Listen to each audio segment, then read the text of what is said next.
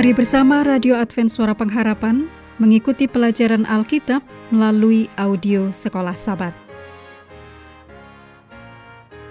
Selanjutnya kita masuk untuk pelajaran hari Selasa, tanggal 12 September. Judulnya Pertentangan Besar dalam Surat-surat Paulus. Mari kita mulai dengan doa singkat yang didasarkan pada 2 Tesalonika 1 ayat 11. Karena itu kami senantiasa berdoa juga untuk kamu, supaya Allah kita menganggap kamu layak bagi panggilannya. Amin.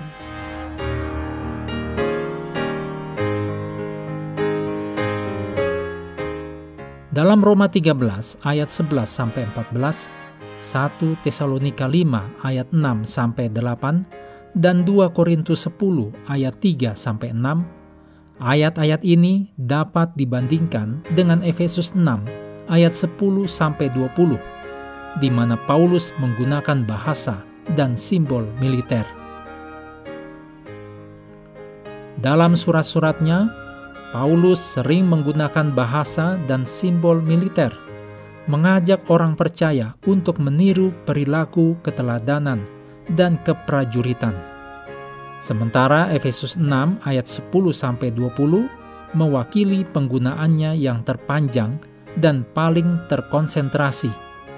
Bahasa militer menunjukkan salah satu cara utamanya untuk memahami kisah Injil setelah menaklukkan para penguasa dan pembesar di kayu salib yang ditulis dalam Kolose 2 ayat 15, Kristus yang dipermuliakan sekarang mengerjakan hasil kemenangan itu dari kedudukannya sebagai Tuhan yang dipermuliakan atas segala kuasa.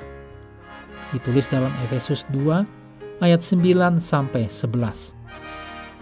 Merekrut para pengikutnya sebagai pejuang-pejuang dalam perang alam semesta, Kristus memimpin bala tentara terang menuju hari kemenangan yang agung. Ditulis dalam 1 Korintus 15 ayat 54 sampai 58, 2 Tesalonika 2 ayat 8 dan Roma 16 ayat 20. melihat penggunaan simbolisme militer oleh Paulus, kita melihat bahwa dia memahami konflik antara yang baik dan yang jahat sebagai perang kosmik yang sudah berlangsung lama. Pertempuran pasang surut antara dua pasukan yang saling berhadapan selama berabad-abad sampai seseorang memenangkan konfrontasi terakhir. Demikian kutipan dari tulisan Peter W. McKee, Mitos Perang Kosmik St. Paul, versi Militer Injil, halaman 1.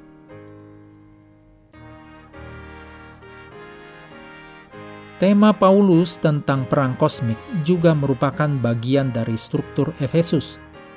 Dalam panggilannya untuk mempersenjatai diri, yang ditulis dalam Efesus 6 ayat 10 sampai 20, Paulus mengumpulkan unsur-unsur pertentangan alam semesta yang telah ia gunakan. Allah memberdayakan orang percaya dengan kuasa yang sangat besar.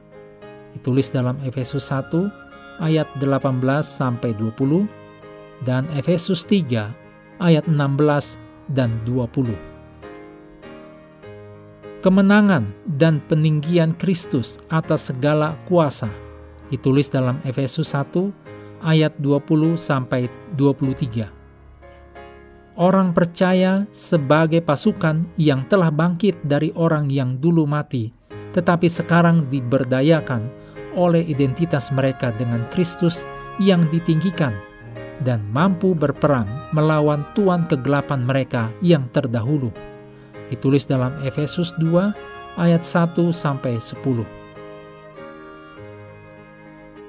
Berikutnya, peran gereja dalam menyingkapkan kuasa-kuasa atas malapetaka mereka yang akan datang. Ditulis dalam Efesus 3 ayat 10.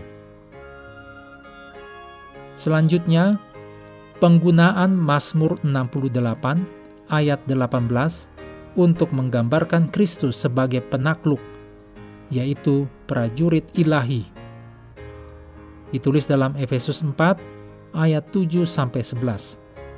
Dan seruan bagi orang percaya untuk mengenakan pakaian Injil.